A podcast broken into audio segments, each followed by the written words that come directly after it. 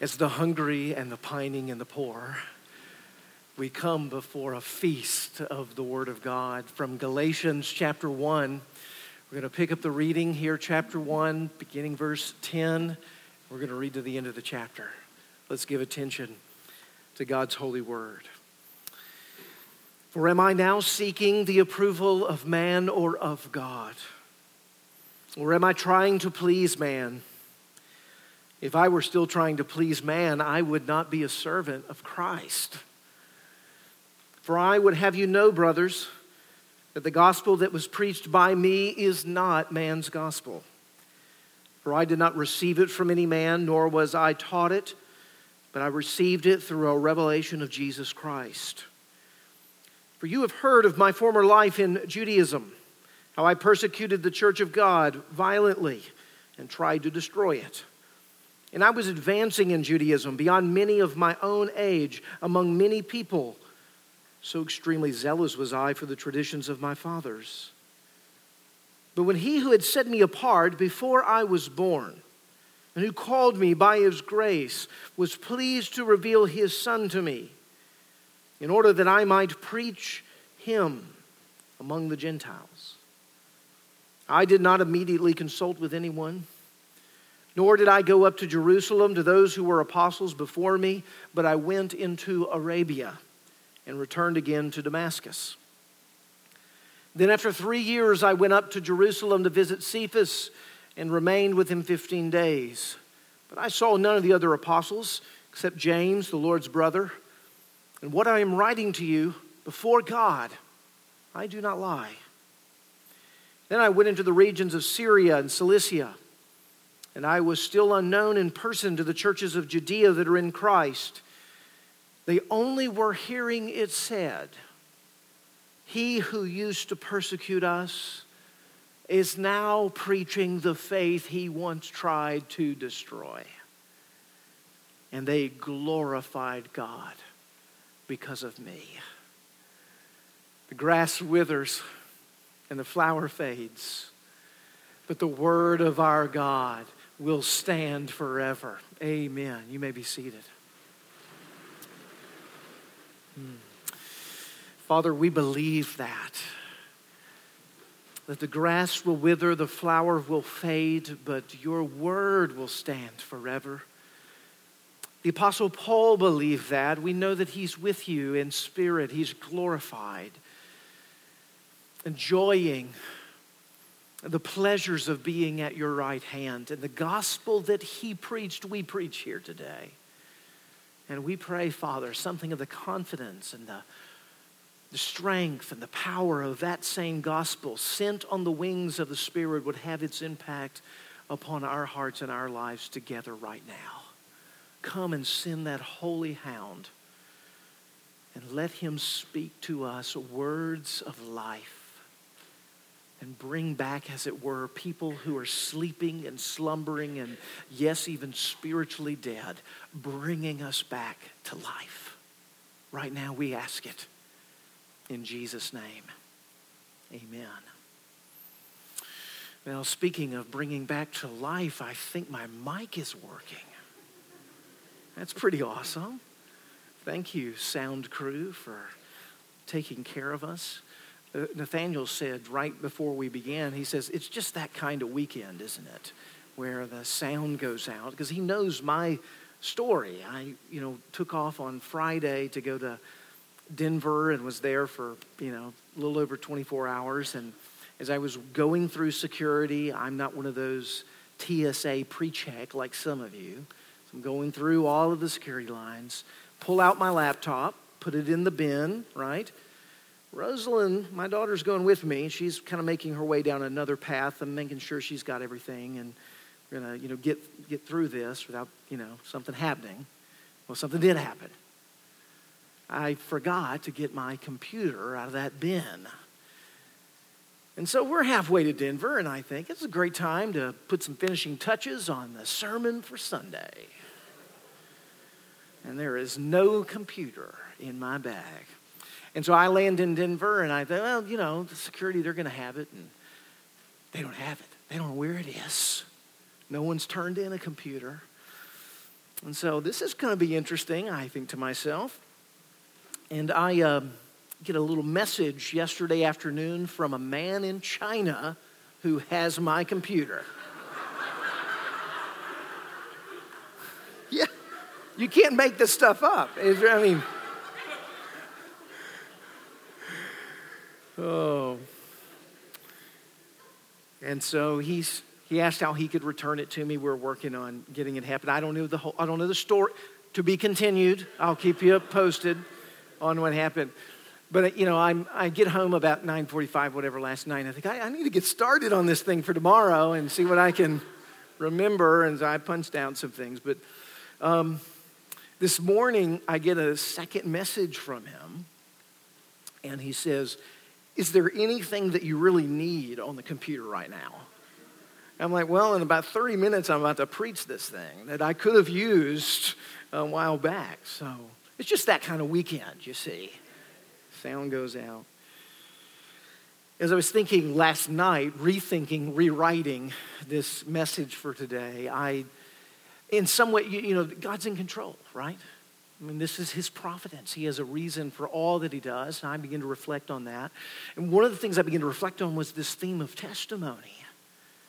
Uh, we're seeing here in Galatians chapter 1 the testimony of the Apostle Paul, but I just come from Denver where there was a testimony.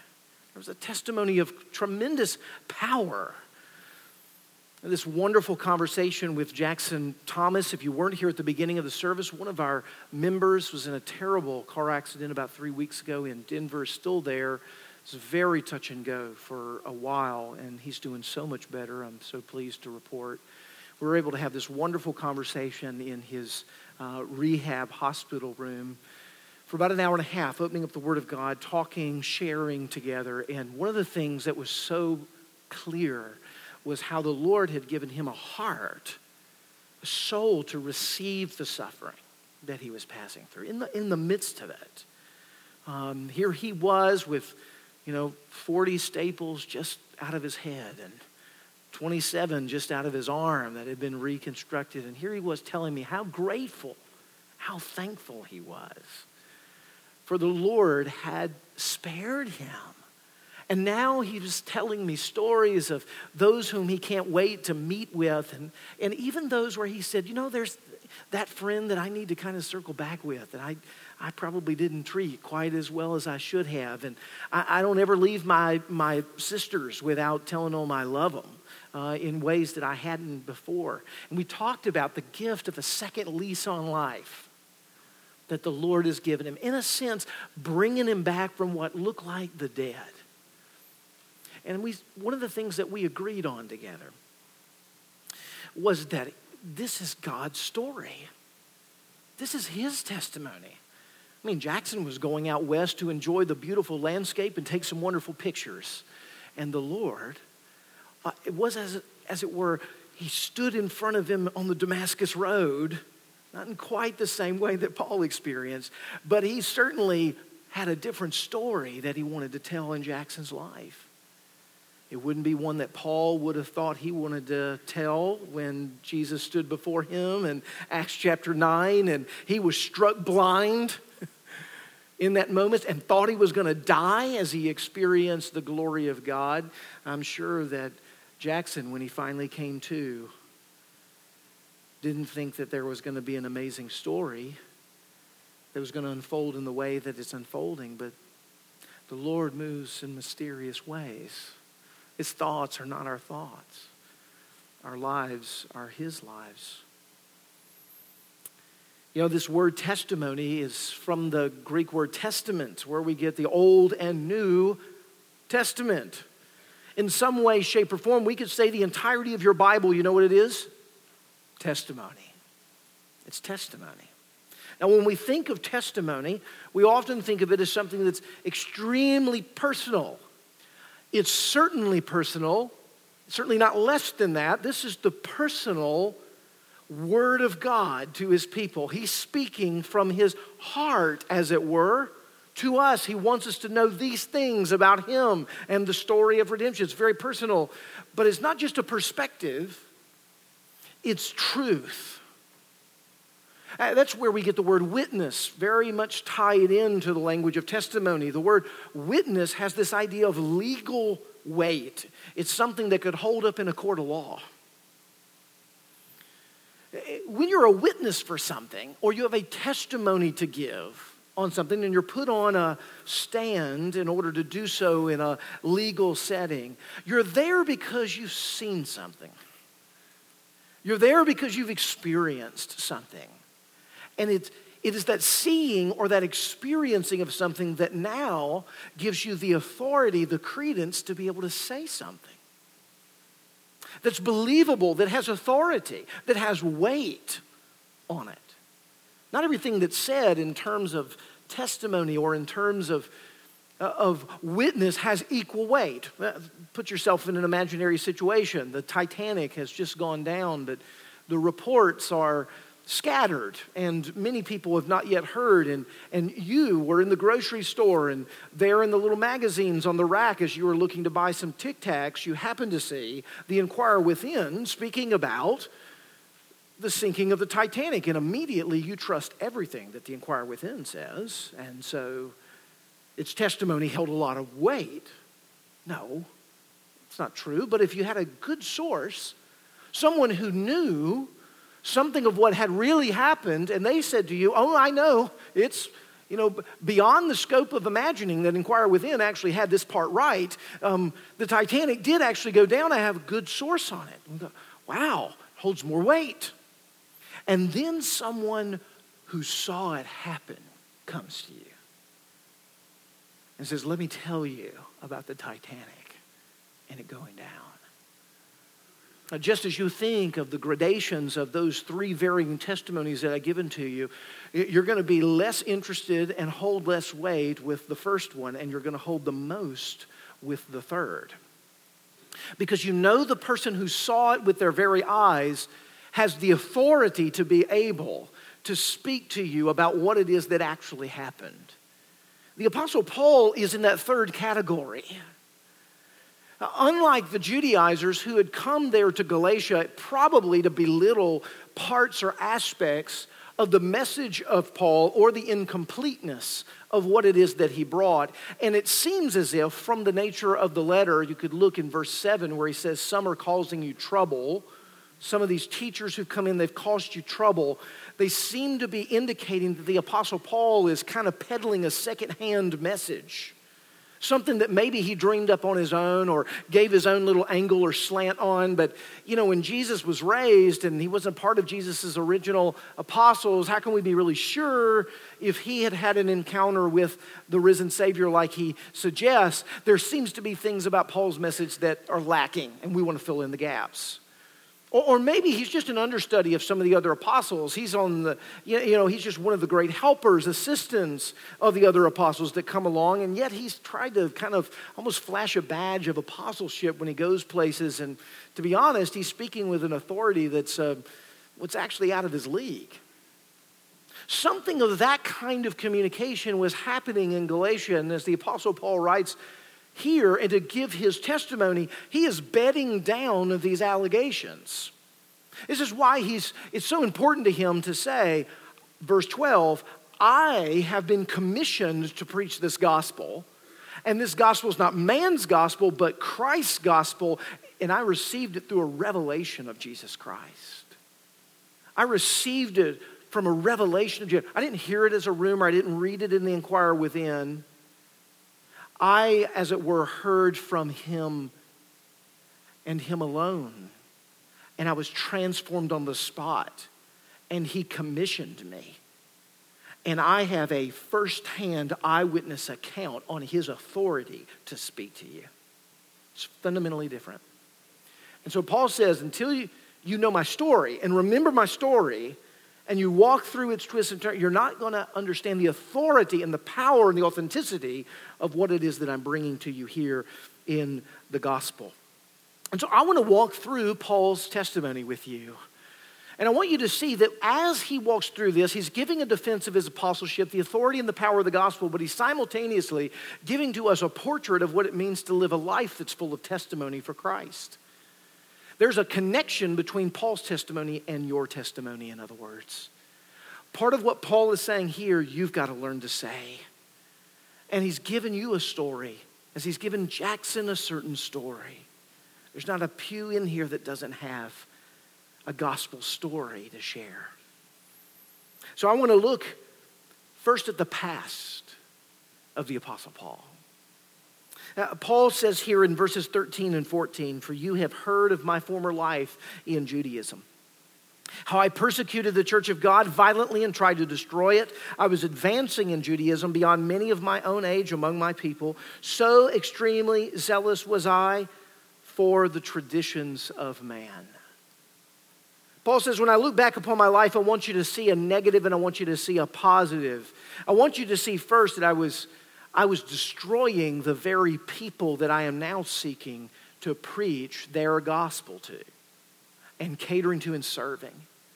I was once there witnessing Stephen's martyr in Acts chapter 7, and I approved of what happened.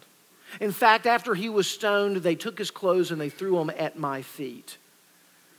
In Acts chapter 9, he's told that he's a fire breathing, murderous threat towards those who claim to be Christians. That was who the Apostle Paul was. He was so zealous for what he believed in, he wanted everything else to be destroyed. So it wasn't just a kind of pluralistic relativism of our day. You believe what you believe, it's all cool, you know, we're all great. Paul says, No, you will believe what I believe or we will seek as best we can to do away with you. It should sound a little bit like terrorism. There was a kind of a militancy that was of the very nature of this Saul, Saul, before Acts chapter 9. But not just this, he was advancing. So it wasn't that he just wanted to destroy, but he says, hey, listen, I was advancing among many of my age. I was a young whippersnapper, and I was actually uh, going further and deeper than those who were my elders, those who were older. I was a devotee of this glorious Judaism of which I believed everyone should be. This is who I was, the past. And then I want you to see the power. Look at the power of verse 15 but when he. But when he. That's how it begins. Uh, that's, that's an essential mark in a testimony. There's a past and then there's a but. There's a contrast. Martyn Lloyd-Jones once preached on Ephesians chapter 2, verses 1 to 20, but he only preached on the first two words of verse 1, which was, but God. He says every retelling of the gospel must have a but God. Here's the Apostle Paul's. But when he, who had set me apart before I was born, but when he who had called me by his grace, but when he who was pleased to reveal his son to me, what's he speaking of here? Well, of course, he's speaking of the whole history of his personal life of redemption in the mind and the invasion of time and the calling that God had in mind for him in terms of redemption, the whole scope. Before I was even born a figment of anybody's imagination, he had set me apart. The sovereignty of the choice of God. That he had indeed laid his affections upon Paul before there was a Paul, before there was a Saul, God had already earmarked him for this time, and he called him by his grace. It's what the theologians call effectual call. It's the kind of call that actually gets done what it's trying to get done. It's not the kind of call that we parents sometimes deal with with our children, you know, when we call them and we call them and we call them and we call them and nothing happens. It's not that kind of call. It's a powerful call. It actually accomplishes that, which it extends to happen. And then notice what he says. In the midst of that call into grace that he had planned before I was born, he was pleased to reveal his son to me. Don't you love the way Paul speaks of this and his conversion? He was pleased to reveal his son to me. Now, I want you to know when Paul first experienced the risen glory of the Lord Jesus Christ, it wasn't pleasurable, though God was pleased to do it. struck blind, carried to Ananias, thought he was going to die, wished he had probably in the moment. And now, as he's looking back on it, but God was pleased to reveal himself to me, could be translated in me. Uh, which one? Both. He revealed his son to me, and then he revealed the glory of his son in me. There was a conversion. He had moved from darkness into light. He had been transferred from the kingdom of the evil one to the kingdom of the beloved Son. In this power of the gospel is where we begin to experience the pivot towards an entirely new life. Look at the way he puts, thirdly, purpose. Purpose. Uh, verse 15b in order that I might preach him among the Gentiles. Friends, I want you to remember this. When the Lord does a work of grace in your life, He never stops short of calling you to a mission in life. Okay? Whenever the Lord does a work of grace in your life, He never stops short in calling you to a mission in life. The Apostle Paul, the language here, in order that the purpose, I love this from the Apostle Paul, the purpose for why He saved me was to preach was to preach, was to share this glorious gospel that has been given to me. And I am to go among the Gentiles, the very people who I would consider dogs of the earth. Those are the people now, through the transformation that God has brought about in my life, those are the people whom God has called me to serve.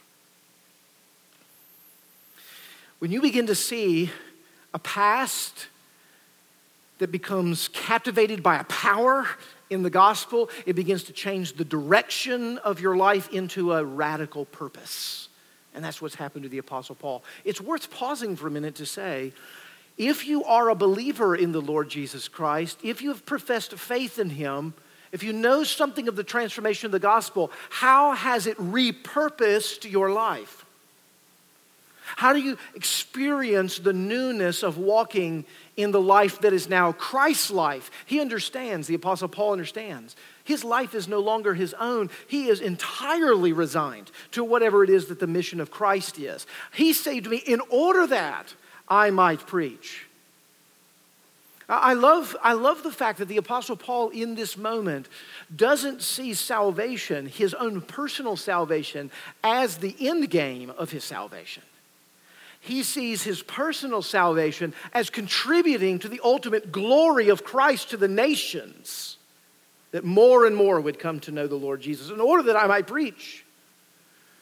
Sometimes we will turn our salvation in upon ourselves in a kind of selfish and twisted kind of sense, where we begin to kind of dwell so much, as it were, on God's love for me, for me personally, it's just so great. And we look at that and we never get to the place where we go, you know what's really really God's purpose to do with your life is so radically transformed and to be so approved of and experience His pleasure to such great degree that you are so focused on everyone else to serve them and care for them, and you're motivated to make Christ known in every way imaginable and possible. That's when you really know that the grace of Christ is transforming you. When the in order that begins to manifest itself in your life. Now, he doesn't stop there. Verse 17. He says, I did not immediately consult with anyone, nor did I go up to Jerusalem to those who were apostles before me, but I went into, or went away into Arabia. Arabia. Arabia is a, a wilderness, a desert. In a very real sense, it's, it's very, very similar to the call of of Moses at this point, where Moses, called by God out of Egypt, ends up in a wilderness. Very, very similar to the call of Jesus at the outset of his ministry, where he is baptized and it is declared that this is my beloved Son in whom I'm well pleased. And immediately, where does he go? Into the wilderness. Arabia is a wilderness. In fact, some scholars believe it was the, the geographical location and name for where Mount Sinai would have been in the time of the Apostle Paul?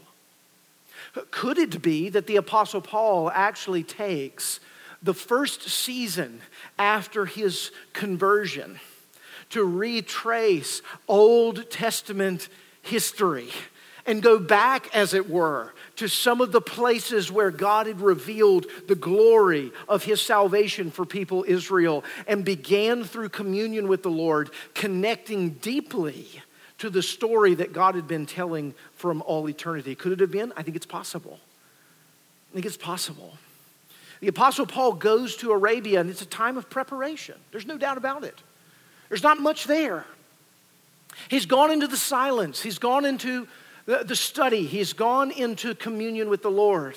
Geoffrey Wilson said in his commentary, he didn't rush right off to Jerusalem to have a conference with men. Instead, he went into the wilderness to have communion with God. Friends, sometimes communion with God is its own training. It's not, you don't need another book, you don't need another seminar. You need to sit deeply in the presence of the Lord. We, we lack a, a depth of communion with the Lord where we have a breadth of information, more information than we've ever had in human history. You want to know anything about anything, you can find it in our time. But would we mistake our time for being the, the one that is marked by deepest communion with God because we know so much? No. We, we would mistake it that way. The Apostle Paul is, in many ways, not just preparing, his mind is preparing his heart in relationship with the Lord. He goes from there into partnership with the disciples. He, he tells us that it's after this he goes to Jerusalem and he meets with Cephas for 15 days. That is Peter. It's here with the Apostle Paul, not trying to be merely an individualist, as, as sometimes we are in our Christian faith and even in the way in which we live out our Christian faith. It's here where he goes and he sits at the feet of Peter. I mean, Peter knew all kinds of things with regards to the details of Jesus' life that Paul would not have been privy to. Paul didn't get to walk with Jesus for three years before his death and burial resurrection. It was important that he go and sit at the feet of Peter and, as it were, be uh, trained in the gospel and the history of the person of Jesus Christ. It was there where he built solidarity with Peter, built a partnership with him, both in message and in relationship. It was there where the richness of a gospel life most certainly began to work its way in to the life of the Apostle Paul. He's a disciple, an apostle among apostles. He's not trying to do this on his own. It's quite likely that the allegations of the Judaizers were you know, the apostle Paul, he's kind of rogue. He says he had this supernatural experience. And then he, he preached a couple times and then goes into Arabia. And then I know he's visited you here in Galatia, but we, I mean, he's never really hung out much in Jerusalem. He's not come through the proper channels. Now, put yourself in Paul's shoes for a minute. If this was indeed the dialogue of the Judaizers, how strongly would Paul oppose such an idea, having just come out of Phariseeism, which was all about the proper channels, all about the credentials, all about the right boxes getting checked, all about the rules and the regulations, all about pleasing man? Could it be that the tone of the book of Galatians is as shrill as it is for the Apostle Paul because he sees now the one thing that has freed him and is freeing the world, others are coming to pervert to make it a tradition of man. And instead of enjoying the grace and the freedom that comes in Christ, they're now turning it into a formal religion that will only serve the likes of hierarchies of men. Could it have been? One thing that we see is that the testimony of the Apostle Paul couldn't be quelled. Syria and Cilicia are hearing about it. These are not mainstream places. These are out of the way kind of places. They're hearing the story, and you notice when they hear the story, they're, uh, they're totally astonished. Look at where this ends in verse 23. They only were hearing it said, He who used to persecute us is now preaching the faith he once tried to destroy, and they glorified God because of me. They glorified God because of me. Uh, Jesus says, let your good works so shine before men that when they see them, they glorify God who is in heaven. It's, it's, an amazing testimony here that when they hear this narrative, the testimony, the story the Apostle Paul, their default assumption is only God could do that. There, there's no human explanation for that. There, there's, no, there's no making sense of how someone who was once killing one of the lead Christians in Jerusalem in like a few days' time becomes one who is serving that same mission and now becoming the voice, the preacher for those in whom he sought to kill. Only, only God can be given the glory for that. I believe that's, I believe it's a prayer that should be on the heart of every Christian. Lord, so let my life shine before men so that when they see it, they don't mistake it for me being good, for me being awesome. But they see God, and all they can say is like, You're a total mess. This is amazing. Only God could have done this. Right? That's, that's what's happening here on the page of Scripture. don't you want that to be your prayer? That you, you don't stand before men, you don't do something, you're looking for the accolades of men. You're operating in what I believe is actually the context of the entire narrative that Paul is giving us here, and it's verse 10. Am I going to please men or am I going to please God? Which one am I, which one am I serving? And if I've chosen to please men, there's no way I can be a servant of God. There's just no way. If I'm living for the various throne rooms that people set up in the world that say you're accepted, then there's no way I can serve Christ. You know, if I get the accolades where everyone says you've really lived a full life and you fulfilled the American dream, there's no way then I could be called a servant of Christ. If these are the motivations, they're actually at odds with the very essence of the call of the gospel. It's part of what the Apostle Paul is saying. If I'm still trying, notice how he put it I was once trying. If I'm still trying to please man, then I'm not a servant of Christ. He, he once struggled with that very, very deeply. And he's been now cut loose from it, he's been cut free. He's now living in the joy of what it means to be transformed in Christ. Now, if you can think through this, how is it possible? okay? Do you ever have sins of your past or struggles in your past come back and haunt you in the present? I do. They come back and they, you know, you begin to feel a little guilt or condemnation come in and, and it just it just completely saps your strength and, and your, your joy. Now I want to just let's be Paul for just a minute. Paul gloried in and orchestrated the killing of Christians. Now, I, I'm going to venture, I'm going to go out here on a limb. I, I bet that's not true of most of you in this room. Now, I, I don't know all of you to a full degree, so I'm going to leave room for error. Um, what that means is that some of what we would categorize as the very worst thing that someone could ever do, Paul did. And he stands in the presence of the Lord in this book, glorying in his absolute and complete approval based upon the work of the Lord Jesus Christ in the eyes of God. And you're letting that lie you told, you know, five years ago still haunt you, or that. Uh, you see why Paul is so vigilant to not turn this into a man pleasing venture but it must be a God pleasing venture.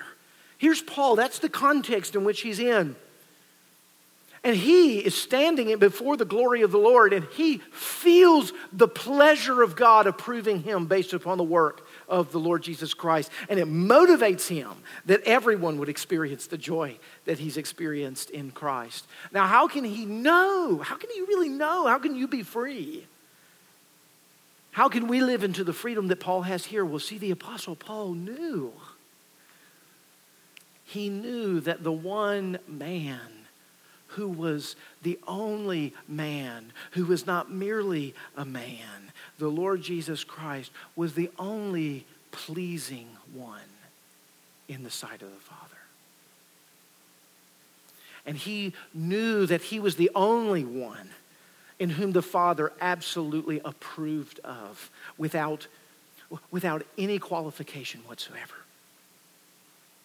And Paul knew that every disapproval that he had personally brought upon himself through his sin, all the wrath and guilt and condemnation that he had accumulated from his birth forward, he knew all of the disapproval of his life had been placed upon the one approving Son of God, the Lord Jesus Christ.